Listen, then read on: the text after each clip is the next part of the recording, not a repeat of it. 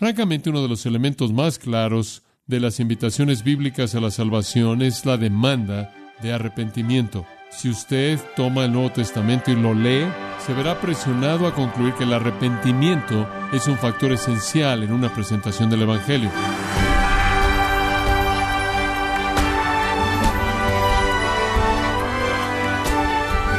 Bienvenido a su programa Gracias a vosotros con el pastor John MacArthur. Como dijo el puritano Matthew Henry, estas cosas en particular atacan con mucha fuerza los pecados que más fácilmente nos atrapan. ¿A qué se refería? Arrepentimiento. Eso es lo que dice que ataca vigorosamente el pecado. Literalmente significa alejarse del pecado. Tristemente, este elemento central en el Evangelio que Jesús proclamó frecuentemente es rechazado en la presentación del Evangelio que se escucha hoy en día. Pero ¿acaso usted ha sido llevado por el camino equivocado por un mensaje incompleto del Evangelio? Le invito a descubrirlo a continuación cuando el pastor John MacArthur continúa con la serie titulada El Evangelio según Jesucristo, en gracia a vosotros. Francamente, uno de los elementos más claros de las invitaciones bíblicas a la salvación es la demanda de arrepentimiento. Si usted toma el Nuevo Testamento y lo lee tal cual, se verá presionado a concluir que el arrepentimiento es un factor esencial en una presentación del Evangelio. Para reforzarle eso, me gustaría simplemente tener un pequeño estudio bíblico con usted. Tome su Biblia y comencemos en Mateo capítulo 3 y sigamos un poco el registro del Evangelio hasta el libro de los Hechos, un par de notas en las epístolas, y veamos cuál es el resumen de estos versículos. En Mateo capítulo 3 se nos presenta al primer evangelista del Nuevo Testamento, ningún otro que Juan el Bautista. En el versículo 1 del capítulo 3 dice, En aquellos días Juan el Bautista vino predicando en el desierto de Judea, diciendo, Arrepentíos, porque el reino de los cielos se ha acercado. Después en el versículo 8, Juan añadió, Por tanto, traed frutos dignos de arrepentimiento. Después, en el capítulo 4, versículo 17, siguiendo a Juan el Bautista, vino el ministerio de Jesús. Y desde ese entonces esto es al principio de su ministerio, Jesús comenzó a predicar y a decir, arrepentíos, porque el reino de los cielos se ha acercado. Capítulo 9 y versículo 13. Jesús dijo, pero id y aprended lo que esto significa. Deseo compasión y no sacrificio. Esto es deseo, una actitud de corazón, no una religión externa, porque no he venido para llamar a los justos, sino a pecadores, sino a pecadores. Veamos Marcos, capítulo 1 y versículo 14. Y de nuevo Marcos presenta a Juan, después de que había sido llevado preso, Jesús vino a Galilea predicando el Evangelio de Dios y ¿cuál fue? Diciendo, el tiempo se ha cumplido y el Evangelio de Dios se ha acercado. Arrepentíos y creed en el Evangelio. Capítulo 2 de Marcos, versículo 17. Y oyendo esto, Jesús les dijo, no son aquellos que están saludables los que necesitan un médico, sino aquellos que están enfermos. No he venido a llamar a los justos, sino a pecadores. Y de nuevo vemos el mensaje del arrepentimiento dado a pecadores. Capítulo 6, versículo 12 de Marcos. Y aquí vemos que el ministerio ha ido más allá de Juan el Bautista, más allá de Jesús,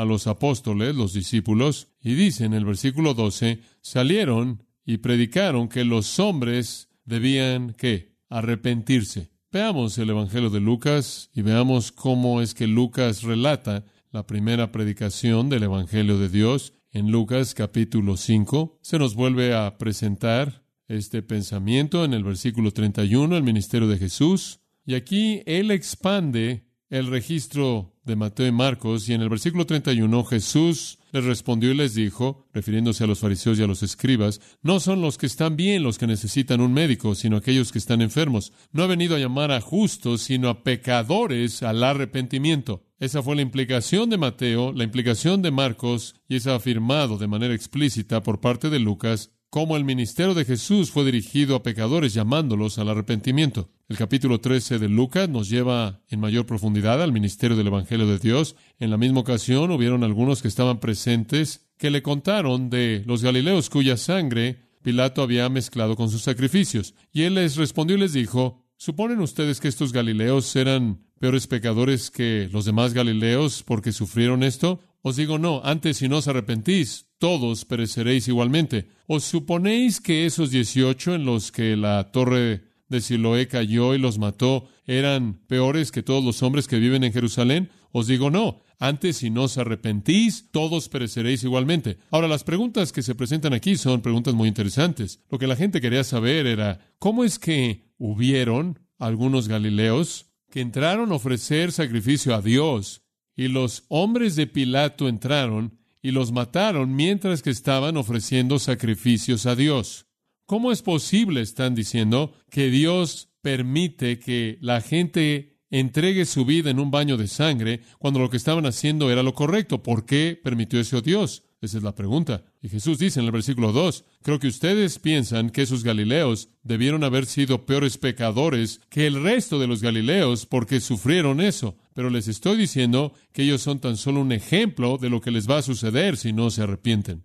Y después la siguiente pregunta en su mente, ¿qué hay acerca de esas 18 personas sobre las cuales cayó esa torre? Estas personas no estaban adorando a Dios, simplemente estaban caminando por la calle y la torre cayó y los mató. ¿Están pensando, Jesús dijo, que eran pecadores peores que el resto de la gente que vivió en Jerusalén y por eso murieron? No, dice él. Si no se arrepienten, ustedes también morirán. Y en ambos casos, Él llama al arrepentimiento.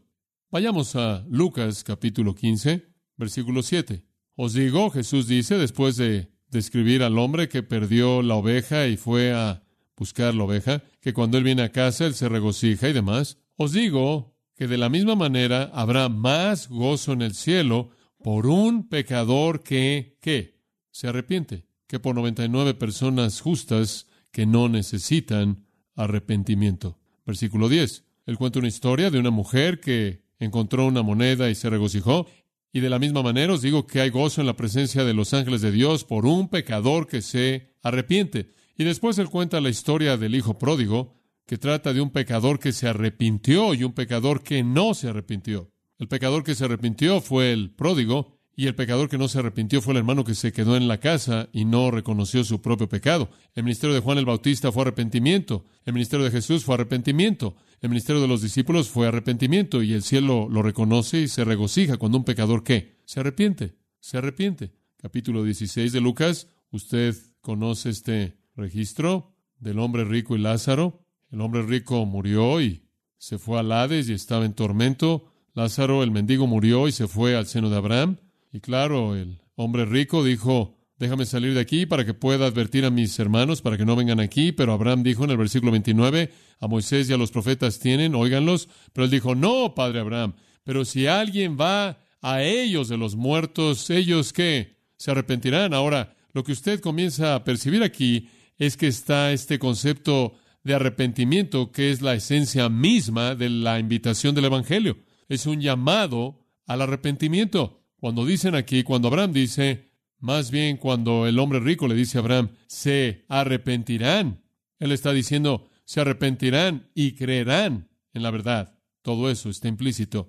Pero el arrepentimiento es una parte tan obvia, medular, que la respuesta entera del Evangelio podría resumirse en la palabra arrepiéntete. Juan predicó arrepentimiento, Jesús predicó arrepentimiento, los discípulos predicaron arrepentimiento, y el pecador aquí entendió el arrepentimiento llegando a la conclusión del Evangelio de Lucas y trayéndolo más cerca de nosotros, capítulo 24, versículo 46. Jesús resume el Evangelio, así está escrito, Lucas 24, 46, que el Cristo debe padecer y resucitar de los muertos el tercer día y que arrepentimiento para el perdón de los pecados deba ser proclamado en su nombre a todas las naciones, comenzando en Jerusalén. En otras palabras, somos llamados a predicar qué? Arrepentimiento. Oigo a muchas personas decir que quieren compartir su fe. No oigo a muchas personas decir que quieren salir y predicar arrepentimiento. Pero eso es realmente a lo que somos llamados. Somos llamados a predicar arrepentimiento para el perdón de pecados, a proclamarlo a todas las naciones. Ahora veamos lo que hizo la primera iglesia. Vaya al libro de los Hechos. ¿Siguieron con el ministerio de Juan y Jesús y los discípulos? ¿Siguieron la instrucción de la gran comisión de que arrepentimiento para perdón debía ser predicado entre todas las naciones? Escuchemos a Pedro, Hechos 2.38. Pedro se pone de pie en el día de Pentecostés. Este es el primer sermón en la nueva era. La iglesia está a punto de ser fundada y nacer después de la resurrección. ¿Y cuál es el mensaje que, de hecho, cuál es la invitación que da luz a la iglesia? Pedro dijo en el versículo 38, arrepentíos, arrepentíos. Y él sigue en el gran tren de Juan y Jesús y los discípulos y sigue de manera obediente la comisión de Lucas 24, 47 arrepentíos y cada uno de vosotros sea bautizado en el nombre de Jesucristo y el arrepentimiento, claro, provee para el perdón de sus pecados y el don del Espíritu Santo. Capítulo 3 de los Hechos. Seguimos en mayor profundidad el ministerio de la primera iglesia y aquí de nuevo Pedro es el predicador, este es su segundo sermón. Él le dice a los judíos que lo están escuchando en el versículo 14, vosotros rechazasteis al santo y al justo, pidieron que un asesino se les concediera y mataron al príncipe de la vida, aquel a quien Dios resucitó de los muertos, y somos testigos de este hecho, y en base a la fe en su nombre, este es el nombre de Jesús que ha dado fuerza a este hombre, a quien vosotros veis y conocéis, y la fe que viene a través de él le ha dado a este salud perfecta en la presencia de todos vosotros, y ahora, hermanos, sé que habéis actuado en ignorancia, así como vuestros gobernantes lo hicieron, pero las cosas que Dios anunció de antemano por la boca de todos los profetas que Jesucristo debía padecer, así ha cumplido. Ahora versículo 19. Arrepentíos, por tanto, y volveos para que vuestros pecados puedan ser borrados. De nuevo, el mensaje del Evangelio es un llamado al arrepentimiento. El capítulo 11 nos lleva en mayor profundidad en la expansión de la iglesia y volvemos a encontrar en el capítulo 11 que el apóstol Pedro es aún la figura primordial, el personaje primordial. Su deber aquí es reportar a los judíos en Jerusalén lo que él ha visto a Dios hacer al salvar a gentiles, esto es a Cornelio y a su casa, y en el versículo 18 dice, cuando oyeron esto, guardaron silencio y glorificaron a Dios diciendo, bueno, entonces Dios ha concedido a los gentiles también el arrepentimiento que lleva a la vida. ¿Está usted comenzando a entender la idea de que el arrepentimiento es un sinónimo para la fe salvadora, que es un ingrediente y elemento esencial? Avancemos. Hechos 17. Ahora entramos al ministerio del apóstol Pablo. Y Pablo se encuentra en Hechos 17, en la capital filosófica del mundo helenista. En ningún otro lugar que la ciudad de Atenas se encuentra en el Areópago, ahí, y él está interactuando con los filósofos, los eruditos de esa ciudad, y él les da este mensaje en el versículo 30. Por tanto, habiendo pasado por alto los tiempos de esta ignorancia, Dios manda ahora a todos los hombres que, que se arrepientan, se arrepientan, porque Él ha determinado un día en el cual Él juzgará al mundo. Más vale que se arrepientan, porque Él va a juzgar al mundo, Él lo va a juzgar en justicia, lo va a juzgar a través de un hombre que Él designó, un hombre que ha mostrado ser digno al ser resucitado de los muertos. Entonces Pablo predicó arrepentimiento. Vayamos al capítulo 20. Aquí Pablo está instruyendo a los ancianos efesios. Los ancianos efesios eran primordialmente responsables por proveer liderazgo para todas las iglesias de Asia Menor, eran líderes clave, y Pablo les recuerda en el versículo 21 que su ministerio consistió en testificar solemnemente tanto a judíos y a griegos acerca del arrepentimiento hacia Dios y la fe en nuestro Señor Jesucristo. Pablo predicó a los líderes de la iglesia el asunto del arrepentimiento, sabiendo que ellos a su vez debían predicar arrepentimiento a otros. Y después pase al capítulo 26, versículo 20. Aquí está Pablo ante el rey Agripa, y él le dice en el versículo 19 del capítulo 26, como consecuencia, rey Agripa, no fui desobediente a la visión celestial, sino continué declarando tanto a aquellos que estaban en Damasco primero y también en Jerusalén y a lo largo de toda la región de Judea, inclusive a los gentiles, que ellos debían arrepentirse y volverse a Dios haciendo obras dignas de arrepentimiento. Ahora, esa fue la definición clásica de Pablo de la predicación del Evangelio. Es predicar arrepentimiento. Y fue debido a que él predicó arrepentimiento que ellos lo atraparon. Versículo 21 dice, y trataron de matarme. Entonces usted puede ver que la primera iglesia siguió con la predicación de Jesús y siguió con la predicación de Juan y siguió con la predicación de los discípulos y fue fiel en proclamar arrepentimiento del pecado, volverse del pecado a Dios. Pablo escribe en Romanos 2.4, o menospreciáis las riquezas de su benignidad, paciencia y longanimidad, ignorando que la bondad de Dios te lleva al arrepentimiento. Ahora subraya eso, subráyelo. La predicación de Juan estuvo dirigida al arrepentimiento. La predicación de Jesús estuvo dirigida al arrepentimiento. La predicación de los discípulos estuvo dirigida al arrepentimiento. La predicación de la primera iglesia estuvo dirigida al arrepentimiento. Inclusive la obra de Dios está dirigida a producir arrepentimiento. ¿Por qué? Porque dice en segunda de Pedro de nuevo capítulo 3 versículo 9, el Señor no retarda su promesa como algunos la tienen por tardanza, sino es paciente para con todos, no queriendo que ninguno perezca, sino que todos vengan a qué? Al arrepentimiento.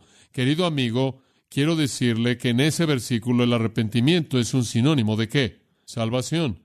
No puede haber fe sin arrepentimiento, no puede haber salvación sin arrepentimiento. El arrepentimiento es un sinónimo.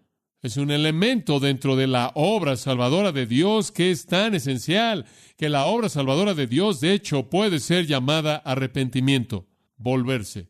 Hay otras invitaciones en el Nuevo Testamento que llaman a esto sin usar la palabra. Por ejemplo, ve a Marcos 8:34. De aquí el Señor Jesús está dando una invitación. Él se dirigió a la multitud y estaban congregados ahí con los discípulos que estaban ahí, y él le dijo a esa gran congregación, a esa multitud de personas, si alguno quiere venir en pos de mí, quiere ser mi discípulo, quiere seguirme, niéguese a sí mismo y tome su cruz, esto es disposición a morir, entregar su vida, y sígame. Ahora ese es un llamado a volverse, a volverse de el yo, a volverse del pecado, a volverse hacia Cristo. Observe Lucas capítulo 9. Y de nuevo, simplemente dos versículos ahí, 23, mismo pensamiento. Si alguno quiere venir en pos de mí, niéguese a sí mismo y tome su cruz diariamente y sígame. Porque todo aquel que quiera guardar su vida, la perderá. Pero todo aquel que pierda su vida por causa de mí, Él es el que la salvará. Esa es una invitación. Esa es una invitación a un pecador a dejar de controlar su propia vida para seguir a Cristo. Dice usted, ¿está seguro de que eso se habló a pecadores? ¿Está seguro de que no le está hablando ya una persona salva que se niegue a sí mismo, que tome su cruz y sea un seguidor más devoto? ¿Está seguro de que Él no está diciendo podrías morir al ser disciplinado si no entregas tu vida? ¿Está seguro de que Él está hablando incrédulos? Bueno, a partir del versículo 25 lo sabemos, porque Él dice inmediatamente, porque ¿qué aprovechará el hombre si ganara el mundo entero y perdiere su alma? O Él está hablando si usted va a perder su alma o no no si usted va a perder su recompensa o bendición. Entonces, este es un llamado a dejar una vida dirigida a uno mismo, una vida apuntado, dirigida al placer personal, a una vida pecaminosa para seguir a Cristo. Capítulo 14 de Lucas, versículo 26. Si alguno viene en pos de mí, no aborrece a su propio padre y madre y esposa, e hijos y hermanos y hermanas, sí, aun su propia vida, no puede ser mi discípulo. ¡Qué afirmación! Y después se lo sigue. Y el que no lleva su propio cruz y viene en pos de mí no puede ser mi discípulo. Hay un precio, hay que volverse, hay que dejar su propia voluntad, su propio camino, las cosas que se aferran a usted, las relaciones que lo confinan a usted para seguir a Cristo a costa de lo que sea. Y más vale que calcule el costo, versículo 28, porque ¿quién de vosotros, queriendo edificar una torre, no se sienta primero y calcula los gastos, a ver si tiene lo que necesita para acabarla? No sea que después que haya puesto el cimiento y no pueda acabarla, todos los que lo vean comiencen a hacer burla de él, diciendo, este hombre comenzó a edificar y no pudo acabar. ¿O qué rey, al marchar a la guerra contra otro rey, no se sienta primero y considera si puede hacer frente con diez mil al que viene contra él con veinte mil? Y si no puede, cuando el otro está todavía lejos, le envía una embajada y le pide condiciones de paz. Entonces sigue esto. Así pues, cualquiera de vosotros que no, que renuncia a todo lo que posee, no puede ser mi discípulo. Hombre, es volverse, es volverte de tu propia vida, tu propia voluntad, tu propia manera de vivir, tu propio pecado, para seguir a costa de lo que sea. Es un cambio de mente, es un cambio de corazón. Es una nueva vida de negarse a uno mismo y al pecado y ver al Salvador como Señor y Rey en lugar de mí. ¿Cuán importante es arrepentirse? Jesús lo dijo, lo acabamos de leer, Lucas 13, 3 y 5. Antes os digo que si no os arrepentís, todos pereceréis igualmente. Amados, simplemente de ese panorama breve de los evangelios y los hechos y un versículo de Romanos y segundo de Pedro, podemos ver que los primeros predicadores predicaron arrepentimiento. Y le he pedido al Señor que me dé una nueva dosis de arrepentimiento en mi predicación, porque el tema ha sido ignorado de manera trágica. ¿En dónde está ese tipo de predicación en la actualidad? ¿En dónde oye usted ese tipo de evangelismo en la actualidad? No está de moda predicar un evangelio que demanda que la gente entregue todas sus posesiones. El evangelio que usted oye en la actualidad es ven a Jesús y serás rico. El evangelio en la actualidad es cree en Jesús y Él perdonará todo tu pecado y te dará el cielo y no tienes que preocuparte por dejar nada. Eso no es lo que Jesús predicó. Arrepiéntete, deja tu pecado y tu egoísmo. Ahora, ¿cómo es posible que este elemento esencial de la predicación del Evangelio llegó a ser evitado? ¿En dónde lo perdimos? Porque no lo vemos en la actualidad. Rara vez usted oye la palabra. Podemos regresar a 1937. El doctor Harry A. Ironside, un gran hombre de Dios, maestro de la Biblia. El doctor Ironside en 1937 señaló que la doctrina bíblica del arrepentimiento estaba siendo diluida sistemáticamente por parte de aquellos que querían excluirla del mensaje del Evangelio. Ironside dijo, están tratando de excluirla del mensaje del Evangelio. Permítame citar del libro que él escribió titulado Antes y no os arrepentís. Él era un campeón del arrepentimiento y de manera apropiada. Él escribió esto. La doctrina del arrepentimiento es la nota ausente en muchos círculos en la actualidad que de otra manera son ortodoxos y fundamentalmente sanos. Esta no es una batalla nueva. Esta es una batalla antigua. La gente en la actualidad está predicando un evangelio que dice, bueno, mira, simplemente cree, no te preocupes por tu pecado, no te preocupes por tu pasado, simplemente cree y todo vendrá después.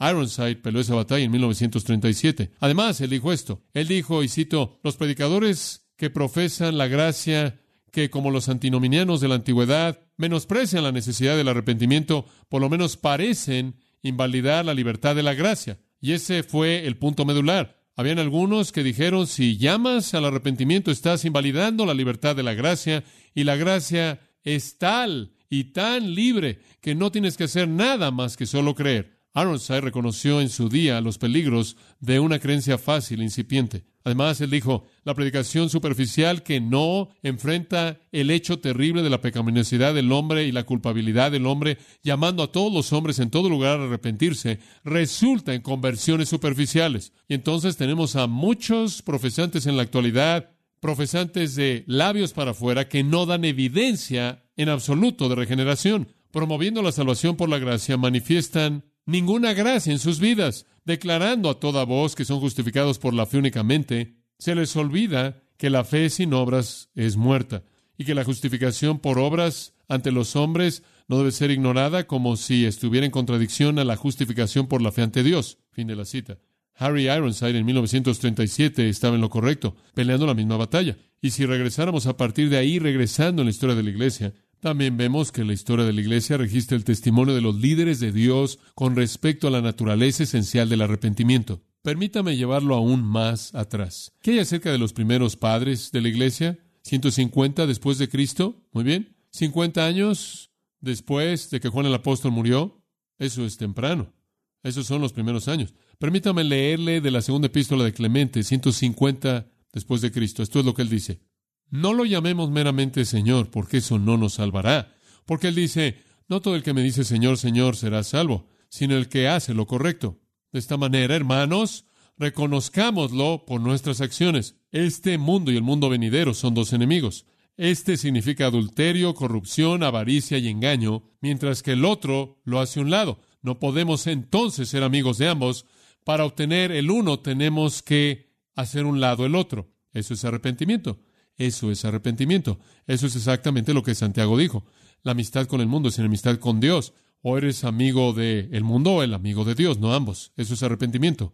¿Qué tal Martín Lutero? En 1517, Martín Lutero disparó el disparo que ha sido oído por todo el mundo. Cuando él clavó en la puerta de la iglesia de Wittenberg sus 95 tesis, él propuso 95 principios que él pensó que la Iglesia Católica Romana debía reconocer. No sé si usted está consciente de los que eran esos 95, pero después de esta noche usted va a estar consciente de cuáles fueron los primeros tres, porque aquí están. Número uno, esto estuvo en la puerta de Wittenberg. Nuestro Señor y amo Jesucristo, al decir arrepentíos, quiso decir que la vida entera de los fieles debía ser un acto de arrepentimiento. Número dos de sus 95 tesis, este dicho no puede ser entendido como el sacramento de la penitencia, esto es, de la confesión y absolución, la cual es administrada por el sacerdocio. Tres, sin embargo, Él no se refiere al arrepentimiento interior únicamente, No, el arrepentimiento interior está ausente si no produce tipos diferentes de hacer morir la carne. Entonces dijo Martín Lutero, tres puntos primordiales. Uno, el arrepentimiento es un estilo de vida. Dos, no tiene nada que ver con sacramentos de la iglesia, confesión y absolución. Tres, no es tan solo interno, produce hacer morir la carne. Martín Lutero estaba en lo correcto. Pasemos al siguiente siglo, 1674. En 1674, la obra maestra teológica conocida como el Catecismo Corto de Westminster fue escrito, y en ese catecismo hay una serie de preguntas y respuestas. Una de las preguntas en el Catecismo Corto de Westminster es esta. ¿Qué es el arrepentimiento para vida? Respuesta, el arrepentimiento para vida es una gracia salvadora mediante la cual un pecador, a partir de un sentido verdadero de su pecado y un entendimiento de la misericordia de Dios en Cristo, con tristeza y odio de su pecado, se vuelve de eso a Dios con un propósito completo de ello, un esfuerzo por la obediencia nueva.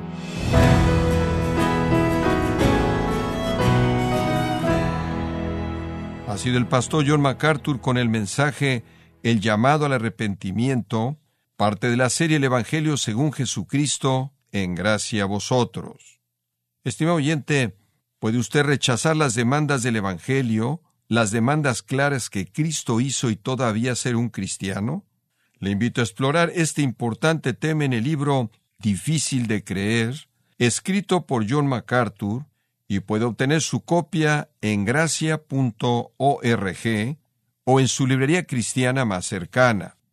Recuerde que usted puede descargar en audio transcripción gratuitamente los sermones de esta serie El Evangelio según Jesucristo, así como todos aquellos que he escuchado en días, semanas o meses anteriores en gracia.org.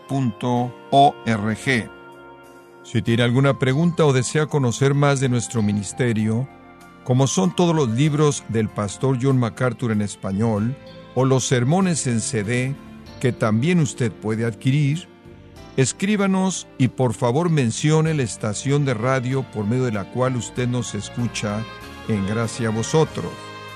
Es importante conocer no solo el país y ciudad de donde usted nos escucha, sino también la radio. Para quienes contactan nuestro ministerio por primera vez, pueden solicitar una copia del mensaje de promoción sin costo alguno, un mensaje por oyente únicamente. Si usted vive en los Estados Unidos o Puerto Rico, escríbanos a Gracia Vosotros, P.O. Box 4000, Panorama City, California 91412. O puede escribirnos a través del siguiente correo electrónico radio arroba gracia.org. Esto ha sido todo y en nombre de John MacArthur y del personal de este organismo, queremos darle las gracias por su tiempo y sintonía, invitándole para que nos acompañe en la próxima edición y juntos desatar la verdad de Dios un versículo a la vez, aquí en Gracia a Vosotros.